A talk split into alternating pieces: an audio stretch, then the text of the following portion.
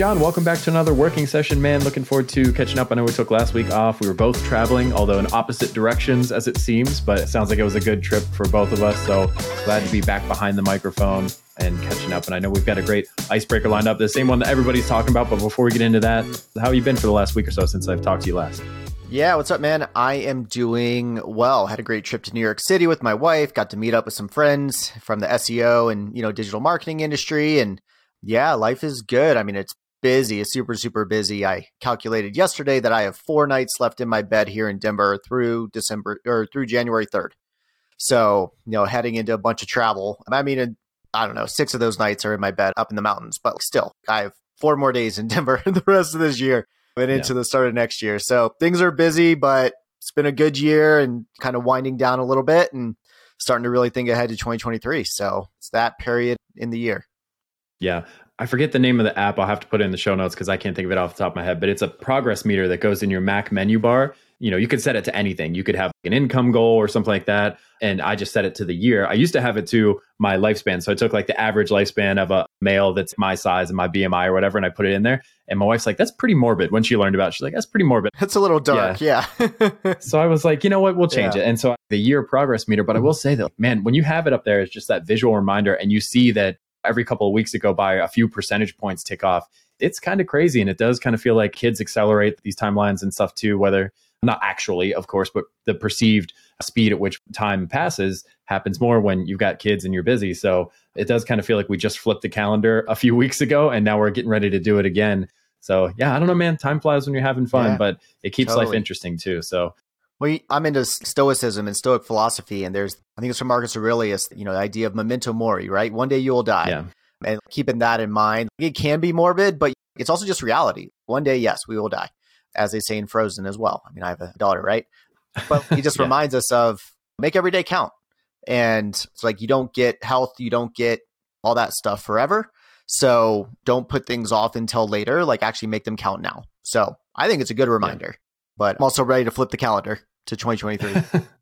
Yeah, yeah, I get it. I actually have a little metal bracelet here. I don't know if you could see it on the camera, but it has Memento Mori on the inside, or at least it used to. It's probably rubbed raw now from all the wear and tear, but yeah, it's a pretty compelling reminder for me. Just like, don't be anxious about it, but it's a fact of life, right? Is that it ends at some point and you don't really know when that point is. So make the most out of the time you have, just like you said. So I That's get it. Right. I get it. So look, we got a great episode lined up here. We're going to do all the normal updates, but we've got an icebreaker. And then at the very end, I think we're going to touch on some of our goals for these projects for next year, talk about flipping the calendar over and new beginnings and all that.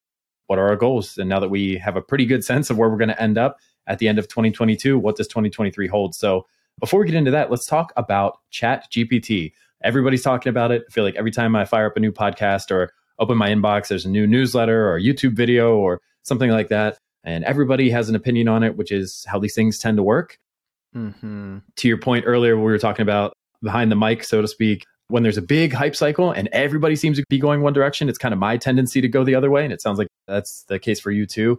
But really, mm-hmm. I think it's more like I like to pause and give some breathing room before I form an opinion about these things because it's really easy to get caught up in the hype. And if the hype's overly positive, it's easy to latch onto that. If the hype's overly negative, like some of the news about the economy right now, it's easy to latch onto that. And then you kind of get this snowball effect going. So I don't know. What's been your exposure here? I'm particularly interested in your opinion because You've worked in content in the past in the SEO industry. You're working in content now through Editor Ninja, of course. So it does seem kind of directly angled at the nature of your work, so to speak. So why don't you kick things off? What are your reactions here? Yeah, I'm the same as you in that when something is super hyped and everyone's talking about it, I get skeptical. But the difference between a lot of that stuff and this is usually a lot of the other stuff like crypto and whatever, it's so just like ethereal and people are just kind of being pundits and thought leaders, but to actually see what it's going to be is going to be like three to five to seven years. And you can't really play with it, right? The thing for me was because like I saw it and I was like, I went to being initially skeptical and then I'm like, wait, I should actually check this thing out. So I got an OpenAI account and I logged in and, you know, I was seeing people kind of doing stuff and giving it prompts.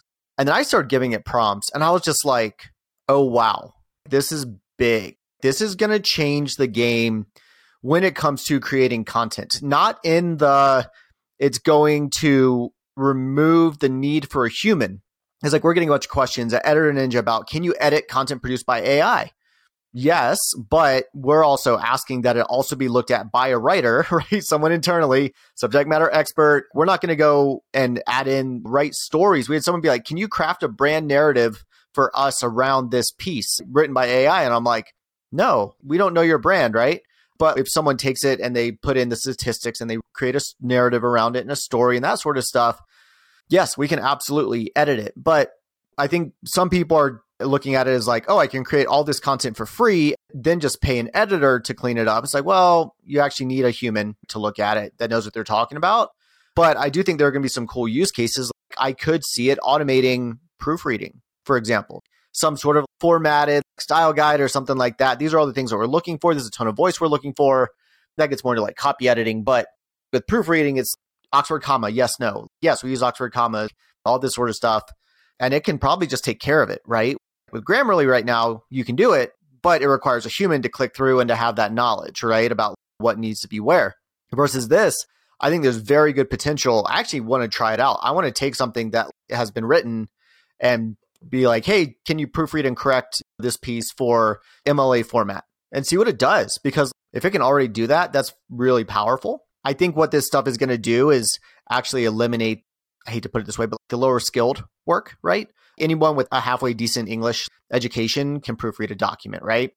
So I think this is actually going to eliminate a lot of that and it's going to create a place for highly skilled, like the true professionals of the space to actually do even better work because you don't have to then go and write all the kind of filler stuff that you kind of have to have in content.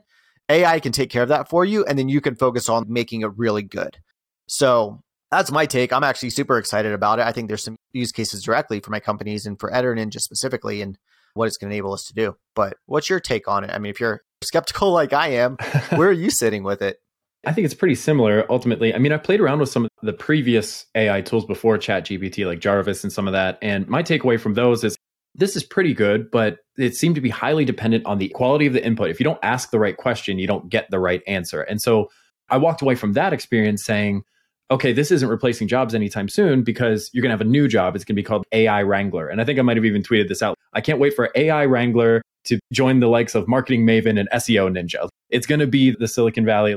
That's the new role that you're hiring for. So that was the case then. And now that I see Chat GPT come through, I do think it is from what little I've played around with it, it's a better experience and it seems to do a better job of taking maybe not the greatest input and still producing a pretty decent product out the other end. I've also played around with some of the AI graphic generating tools. And if you don't write those descriptions just right, you get a really messy looking image out the back end that just doesn't make any sense and is basically unusable. So I think there are some limitations still. I think it's pretty indisputable, at least in my mind, that this is a step change as a technology. So it's kind of like the cell phone or something like that, self driving cars. I do think this is a step change and we're not going to go back to life before this. So I think that's pretty indisputable. But for the folks who are jumping to writers are going to lose their jobs, I don't think we're there yet because the fact of the matter is some of the output is pretty bland. It doesn't have much of a personality or much of a tone of voice, and to some degree, even an opinion, especially in knowledge work. We want to take a stance. We don't want to sit on the fence, right? We're either for something or against something because if you just sit on the fence, you don't really identify or you don't really engage with either side of that debate. Well, these machines seem to sit on the fence in a lot of ways. And so there's a lot of content out there right now that's written by humans that doesn't have a very strong point of view or a great voice either. So I don't think that's anything new. But I think your point about, hey, this doesn't necessarily destroy jobs. And if it does, it probably destroys jobs that maybe shouldn't have been doing anyway because they're pretty low value. And we can level those people up. We can give them additional training so they can input higher up the food chain, so to speak, and have more value and also have a better experience because a lot of the stuff that AI will take over, I think, is going to be that tedious first draft word vomit, get something on the page, give me some kind of structure the human injection comes in and says, This is great. This is conceptually or directionally correct. But what's our perspective on this? What unique data do we have to layer into us? What experiences can I share that really hammer this home? I don't think that's going away anytime soon. In the same way that Tesla having self driving cars hasn't replaced the shipping and logistics industry yet, right? Like we might get there, but we're not there yet. So I don't know. That's kind of my take is that it's a step change technologically. It's definitely going to shake up the world. Is this the exact tool to do it? I don't know. How long is that going to take? I don't know. But I think the folks who are just kind of run around like chickens with their heads cut off saying, we're going to lose our jobs. All these people are going to be out of a job. I don't know if I would jump to that conclusion because we've had this in other areas of the world and it hasn't manifested that way. Yeah, I'm with you. I think I agree with all of that. It's a lockstep change. Is it going to kill Google? No. Is it going to, could certain applications of it threaten Google, right? Or will Google buy them, right? That kind of thing. There are some very good ask it a question, get an answer sort of thing. Of course, there's a lot of ethical concerns and such in there, which those conversations should be had.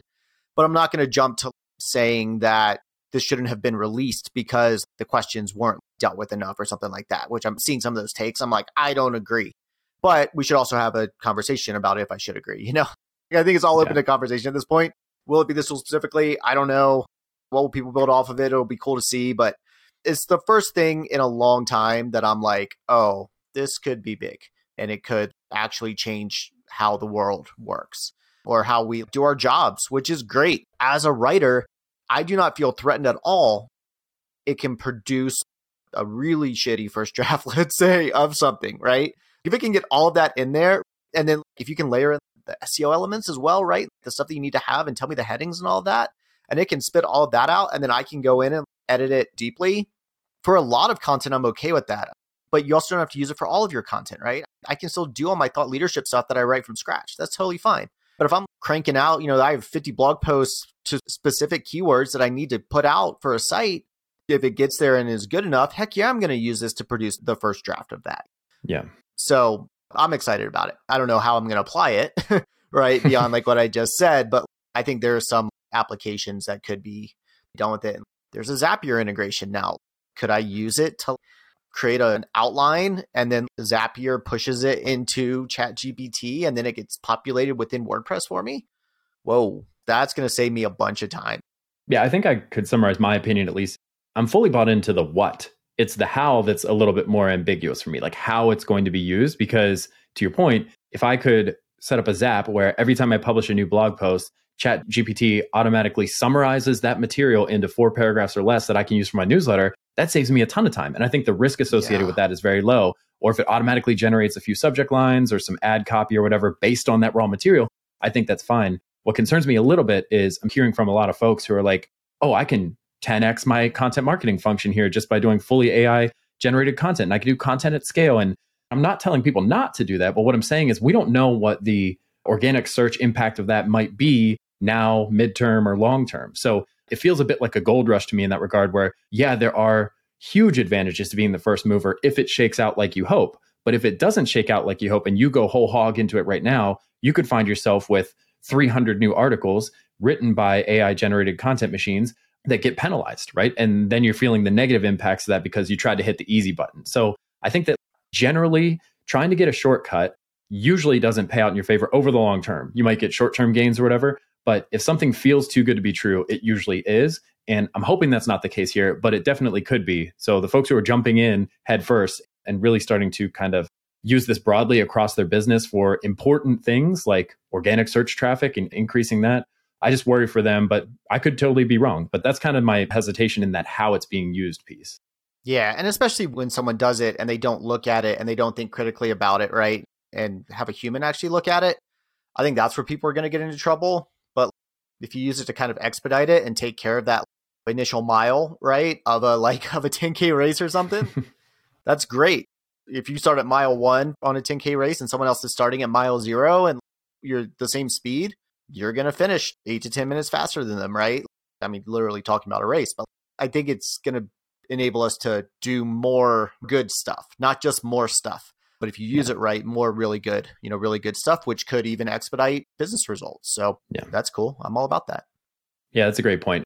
As long as you're using it responsibly and not putting stuff on autopilot, I think you'll be fine. Mm-hmm.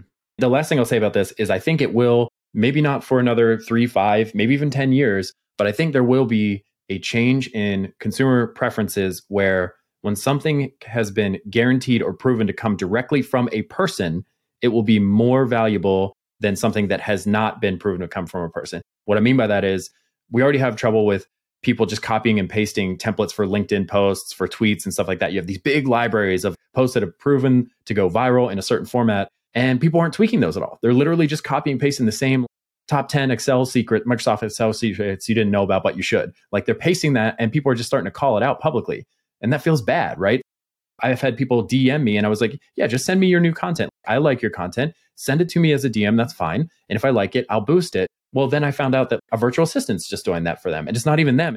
I did this because of our personal relationship. Mhm. And when I reply in a non standard way and I get a templated response, that doesn't feel great. So I think that will be the case in the future is you have these influencers in whatever niche. And if they're known for how they think, I think that when they're on camera, when they're behind the microphone, when there's a higher level of confidence that that thought is coming directly from that person, I think that will be valued more in the future than something that could have potentially been generated based off of any of these AI tools, whether it's the deepfake video ones, the voiceover ones, the chat GPT, any format. I don't know. I just think as a consumer, similar to how organic is preferred over non organic food, it'll be straight from the human versus potentially not straight from the human.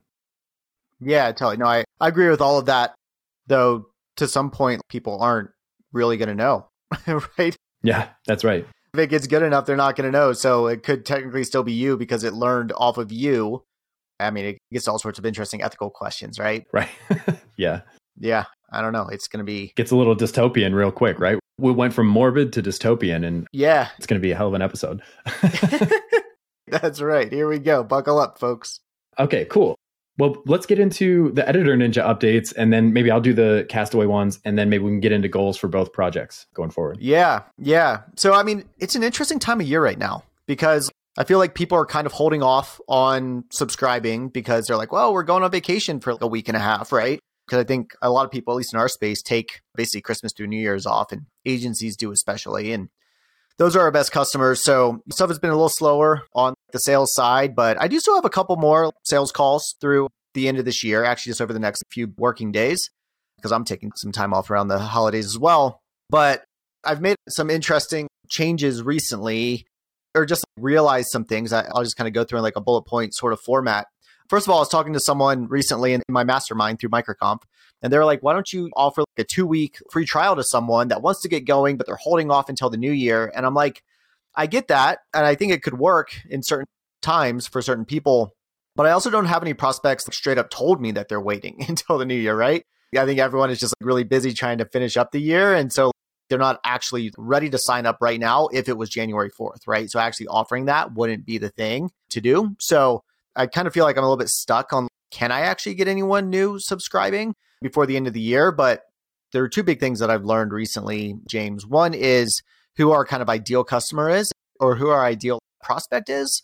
And then also some pricing and packaging changes, which I know we talk about all the time. But the first one is, and I think I talked about this a few months ago, but I've just become fully convinced of this because I've had some calls with people recently where they're just get to know you calls or people I've known in the industry for a long time. And they're like, well, now that I'm looking at your site, I'm realizing that we actually need you because we have 30 to 40 pieces of content sitting in the backlog that this person who's like a director of marketing or director of content or something doesn't have time to edit themselves. And so I'm really realizing that our ideal customer, I've like very much narrowed down our persona. And I did this after reading and listening to and fully taking notes on the entirety of $100 million offers by Alex Hormozi on my flight to and from New York. 52 pages of notes on this book. One thing I realized was it really got me to narrow down who our customer is or who the buyer is. And it's not like directors of marketing, it's directors of content marketing. Or if it's director of marketing, but content is their main thing and is that person's thing, fine, but they could also mm-hmm. just be a director of content. Or operations people at agencies, not necessarily the owner of a micro agency because they don't value their time, but an operations person that they're trying to scale and they're trying to get the right people in place, right? They're not just trying to do it themselves, they're actually trying to hire for these things. And it makes more sense to hire us than to hire a full time editor or even freelancers who might ghost and be unreliable and they have to build their own systems for it and production systems and all of that. So that was an interesting learning that I'm going to be applying a lot more. I mean, because right now I kind of talk about content teams, but I should probably talk about content managers or directors of content because directors of content also have the budget and they can make the choice, right? And at like a BSaaS company that's investing in content, they might have a director of content with two writers, but they have mm-hmm. budget, you know? So that was an interesting realization. It, he has this framework who is the person? And then there's three or four questions that you ask yourself. I'm actually going to find it right now just because it was actually really enlightening for me. The, the way the grid works is who is the person, right? Do they have the pain? Do they feel the pain, you know, themselves? Do they have the buy-in? And then are they easy to target? Can we target them? So the ones that I put, for example, are bloggers, agencies, directors of marketing, directors of content, sales teams, content managers, and ESL companies that are marketing in English, but they're writing it overseas.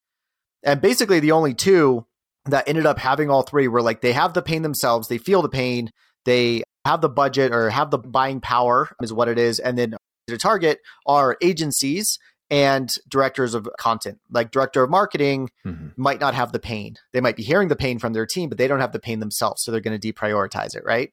bloggers, for example, they don't really have the pain of scaling content, you know, because they're much more in like the thought leadership and that sort of stuff. A publisher like a smart passive income might, right?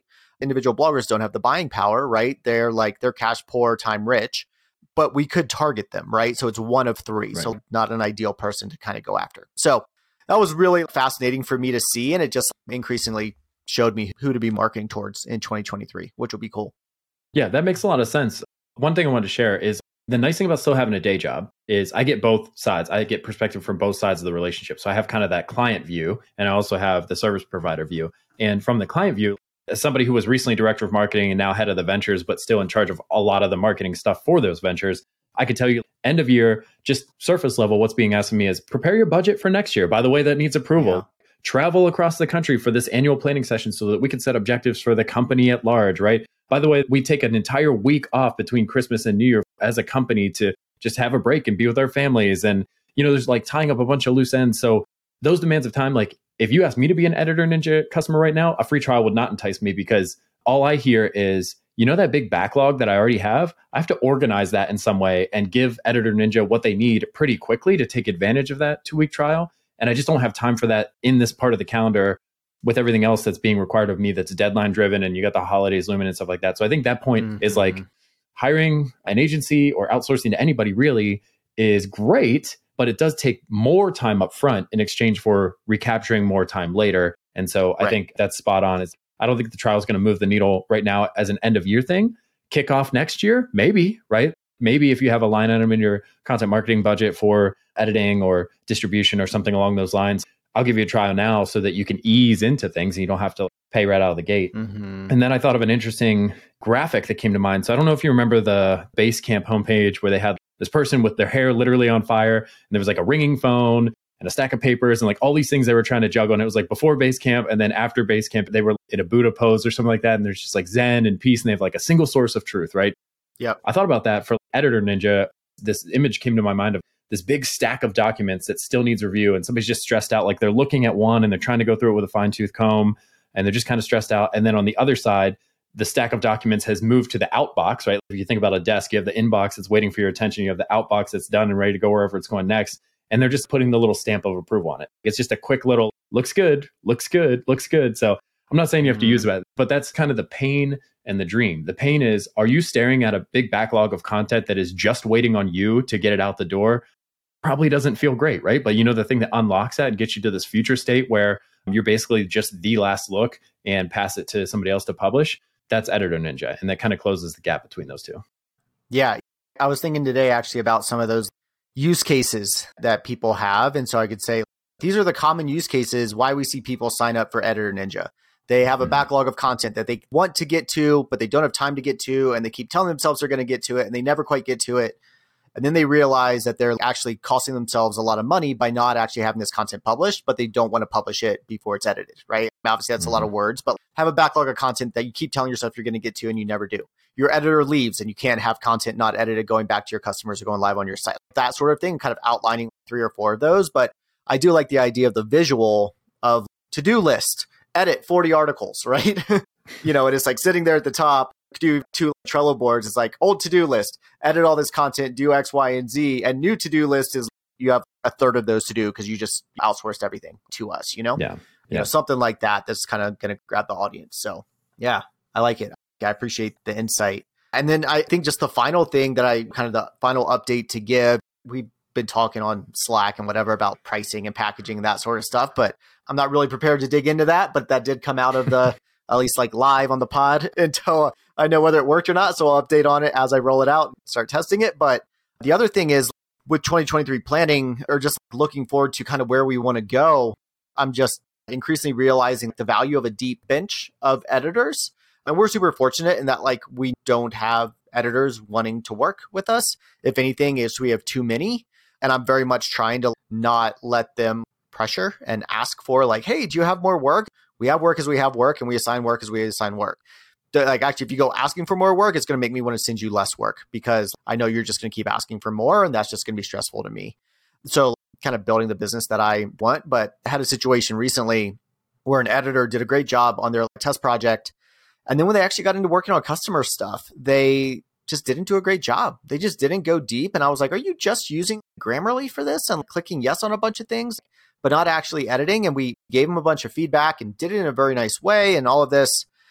And then, basically, long story short, my managing editor and I had decided that we were going to basically give them one more try, right? And the next time we had to talk with them about it, the same feedback, because they hadn't taken the same feedback into account. We are basically going to have to just cut ties. And the person went ahead and resigned. And I was like, that's interesting. I mean, we gave feedback in very good ways. I think they just decided it wasn't a good fit for them anymore, which is totally fine. 100% their prerogative. But they've been working on kind of a niche project for us, a niche customer. And I was really glad that I had someone that I could basically just say, like, hey, things have moved around. Do you want to edit all of this stuff for this customer? The mm-hmm. other person was like, yeah, absolutely. And that person's great. So just really realizing that, oh, wow, we do actually need to have like a deeper bench than I've been kind of running with the pipeline that we have. If two of those customers sign up, we're like at capacity. So yeah, we actually do need to kind of staff up a bit, especially if we're going to 5x in 2023. We're going to have 20, 25 editors at that point. So I need to start getting people lined up because I expect January, February, just like you said, there's going to be pent up demand. All these people that have been putting it off because they're like, well, I'm going into vacation and I'm getting my budget approved and like all this stuff. You know, I expect a bunch of those just to sign on and we need to be able to handle it. Right. So I can sell them in confidently. So yeah, just the knocks we take and the lessons we learn. Yeah, that's interesting. I've had that happen with writers. I follow them on Twitter for a really long time, maybe work with them on a project here and there. It's all good. And then I join an agency, have a bigger budget. I can afford to hire them because they're some of the best writers I've found, whatever. I bring them on, and the work product's just not that great. And I'm like, hey, what yeah. gives? I've worked with you in the past. Is something going on? And comes out that they were subcontracting. And I'm like, that's fine. Because I think what happens is you start writing, you get really good, you start to get those case studies and testimonials, you get better clients that pay you more, and you can do that to a certain point. But then there's kind of a ceiling on how much people are willing to pay for an article for the most part. So if you want to yeah. keep making money beyond that, you either need to work more hours or sell products or something like that, or start turning into kind of a micro agency and subcontract your work to other writers. The problem is when you don't protect time to oversee that and maintain the quality assurance. And that's where I've had things fall apart. So I've definitely had those misaligned expectations. Everything was great for a long time. And then for whatever reason, whether it's automation, trying to use a tool like Grammarly or subcontracting and not quality assuring the end product there, just kind of falls out. That's unfortunate. I mean, I think for Castaway, what yeah. I'm trying to do is a little bit of both. It's like, hey, can I keep this bench of freelancers on call for kind of like to flex up and down based on demand? But then there is some kind of triggering point where it's like, okay, we're going to switch off this freelancer and we're going to hire basically a close to full time person, 30 hours a week or whatever, a dedicated editor for this client because whatever it is, they've been here for six months. We think they're going to stick around, or we reach some kind of workload capacity type of thing for the internal team, whatever. But I'm trying to do a little bit of both. So the freelancers help us kind of ebb and flow with demand. And then once we hit some kind of volume increase that feels like it's going to be sticky and not necessarily drop off, that's when we hire against it. So I'm trying to balance it that way, but that doesn't make it the right answer for everybody. Yeah, it's, you know, I think just kind of the virtue of the project sizes and that kind of thing. Yeah, you know, kind of necessitates sometimes different approaches, but yeah. it's a good approach, you know, good approach to hear. Just multiple ways to do it right. Yeah, that's what's going on with me. Let's get into your update and then let's reserve a little time for 2023 stuff. Just at least manifest, sure. state what we're looking for to do in the next year. yeah, for sure.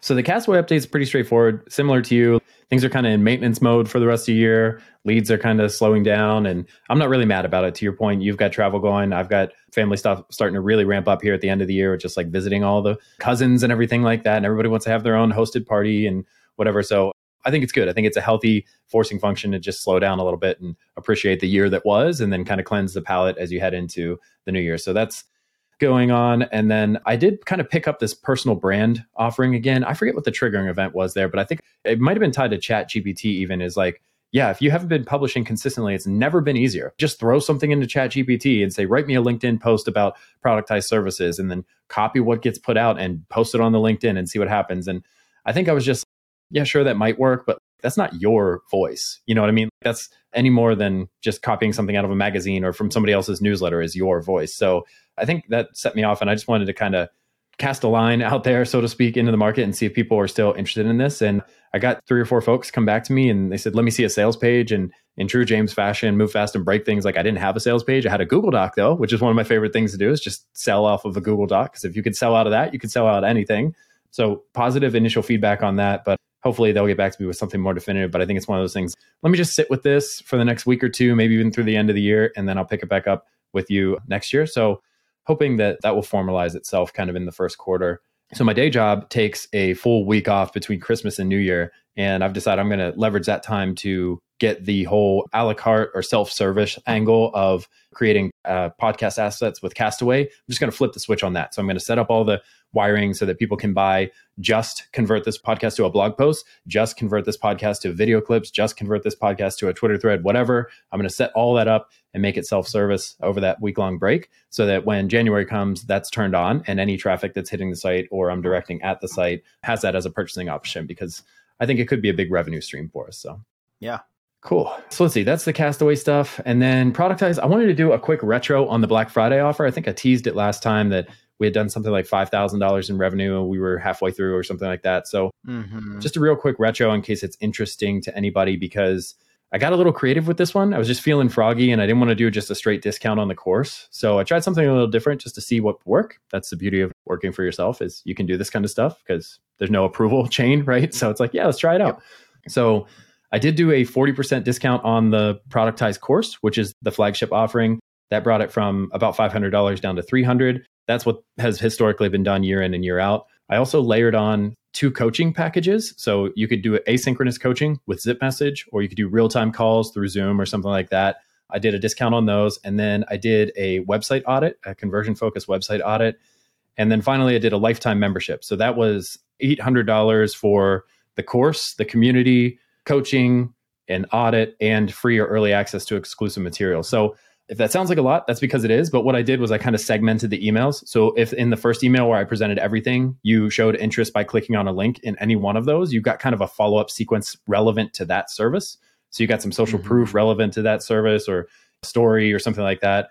So yeah, that was kind of the offer. What ended up happening, we did just shy of $11,000 in revenue, which exceeded my most optimistic forecast. I think they did 6,000 last year. I thought if I got two or three this year, that would be kind of a gift considering that audience has been largely neglected for the better part of a year. So I'll call that a big win. It's about 90% course sales and 10% coaching sales.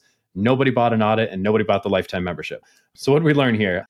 I think the offer matters, right? We know that $100 million offers exist for a reason. The offer makes a big deal. But what I learned there more tactically is you can get creative, but don't overcomplicate it, right? I think the multiple mm-hmm. offerings definitely overwhelm people. Pretty much everybody bought the course anyway. So it's what it's simple scales, fancy fails. It's another Hormoziism. I think that was a lesson learned. A lot of people like to say more email equals more revenue, but I don't think that's true. I'm actually against that. I think that does more to harm your reputation than it's worth in terms of revenue gained. But I think if you have more targeted email, more relevant email segmented based on interests, that can equal more revenue because there's more relevance there and people are more likely to take action because you're speaking directly to them instead of just broadcasting it to everyone. And then I had responsiveness as a superpower. So my differentiator compared to other influencers is it's just me and I can be hyper responsive and available during these things. Whereas like maybe a Pat Flynn or Justin Welsh or somebody with an audience of hundreds of thousands of people can't reply to every single email they get with questions about the course or is this the right fit for me, that kind of thing.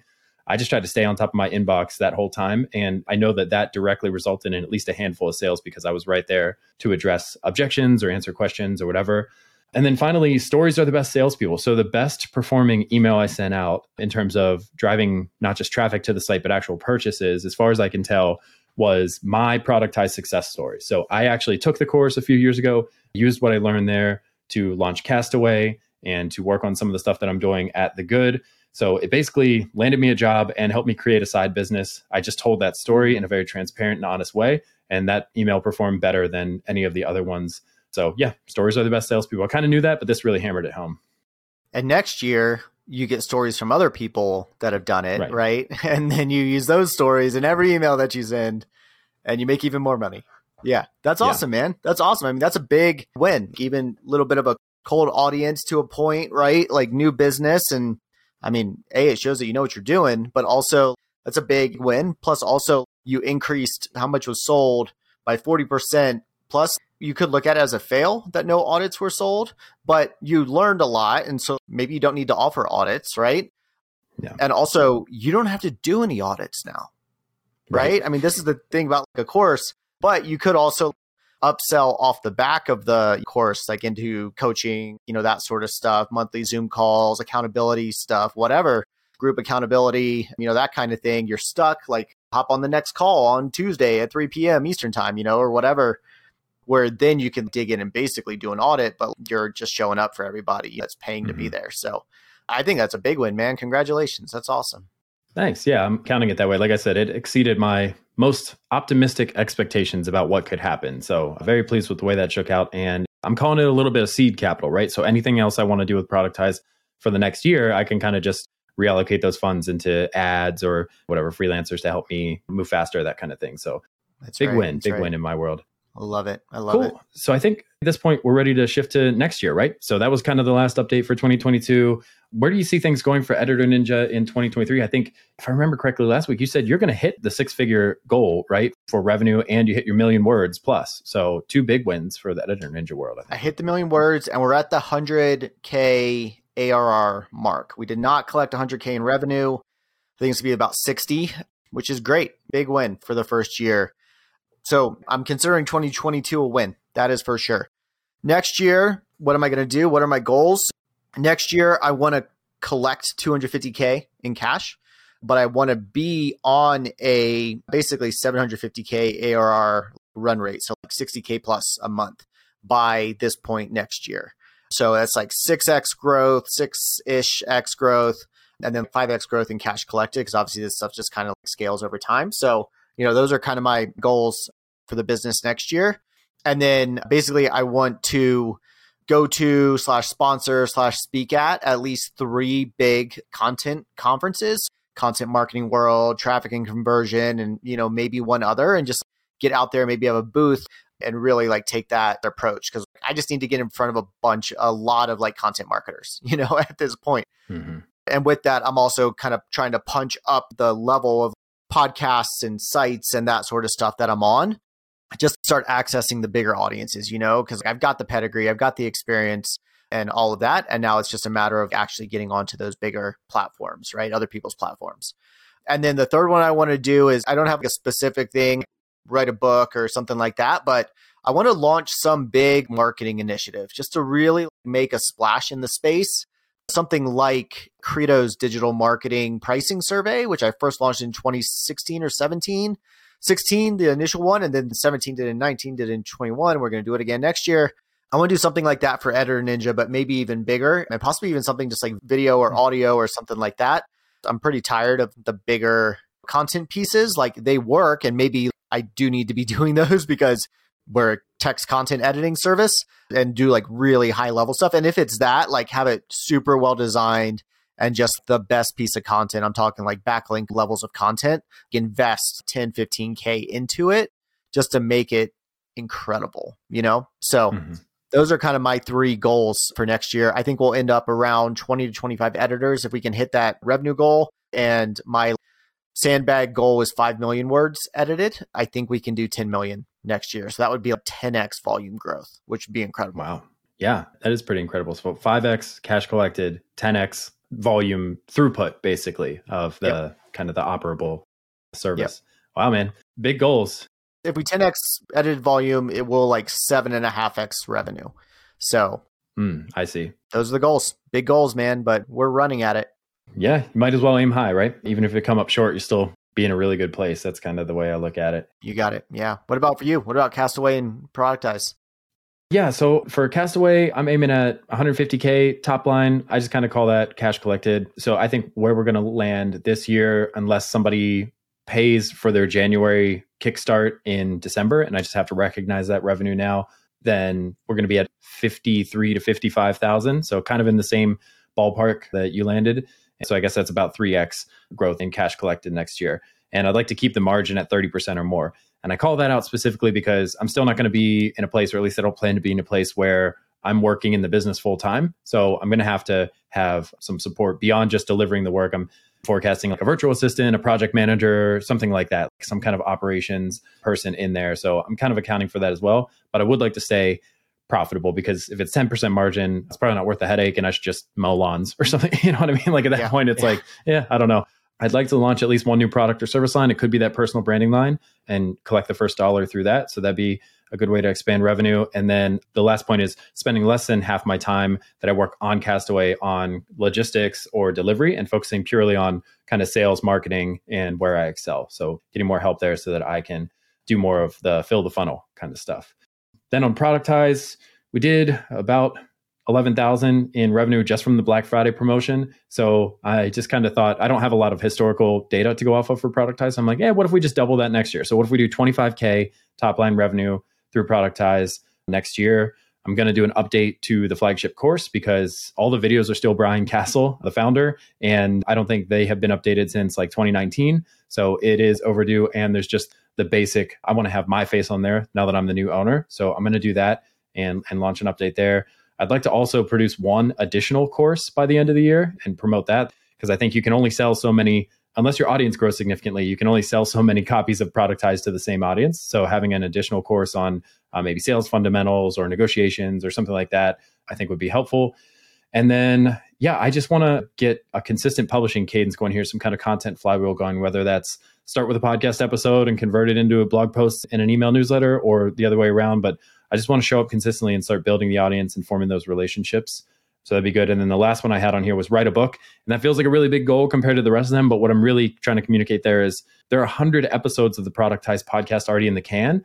I can take a member of the Castaway team, bundle that together, and publish a book of the collective learnings from all those interviews, right? So there's probably some kind of a physical book. And maybe it's a small one, maybe it's more of a handbook. But through all those conversations, there is enough material in there that I don't have to produce from scratch that I can just repurpose into a physical book and use that as lead generation or sell it as a product, a standalone product, use it as a bonus for an offer or something. But I have all that raw material. So it feels reasonable to invest in making that something tangible. I think that's very smart. I had not even considered that. No, that's brilliant. Use what you already have, use those stories, write the book, use it for marketing. And then I bet you could also then find people that are like, wait, can you do this for me? right? Yeah. Like, right. I've interviewed 500 people about this thing. Can you take this and turn it into a book for me? I mean, it's just another level, another type of repurposing, you know? Yeah. So, which is exactly what Castaway does. So, it could be good marketing for productize, but productized services are still so niche, I think. Yeah. But I mean, there may be agencies that buy it, right? That, you know, are looking to productize more, right? I'm thinking like the alt agency crowd. Mm-hmm. But it could be great marketing for Castaway as well, right? If you use Castaway yeah. to do it, right? And the start of the book is this book was put together by taking 100 podcast episodes and whatever, repurposing them into this book, sort of thing, you know? So that's awesome. Yeah. You know, and to bring the conversation full circle, maybe I'll just create transcripts, drop them all into Chat GPT and say, write me a 10,000 word book based on these interview transcripts about productized services. We'll see what comes out the other end. You never now know. Now we're talking. That's right. That's right. I love it. I love it, man. Cool, man. Well, lofty goals for both of us, I think. And, you know, it's good to stretch. So I think maybe the message I'm taking away from this is let's unplug. Let's truly enjoy the last couple of weeks of the year here and focus on things maybe outside of these projects and then hit the ground running, man. Because if you're going to aim high, you got to get started quickly, right? You can't wait until mid January right. to kick things off. So at least that's, that's right. what I'm taking away is like, I'm going to unplug, I'm going to enjoy it, I'm going to recharge the batteries. And then in January, I'm ready to rock and roll. Yep, yep, same. I am not good at having downtime, so I think I will probably get started on some of it before the beginning of the year. Let's be honest, but yeah, yeah, man, 2023 is gonna be good. So cool. that's a wrap on 2022, I guess, for working sessions, and we'll be back at it next year. Yeah, that's a wrap. And check us out at workingsessions.fm. The first episode of 2023 will drop over there, and we look forward to talking to you then. See y'all there.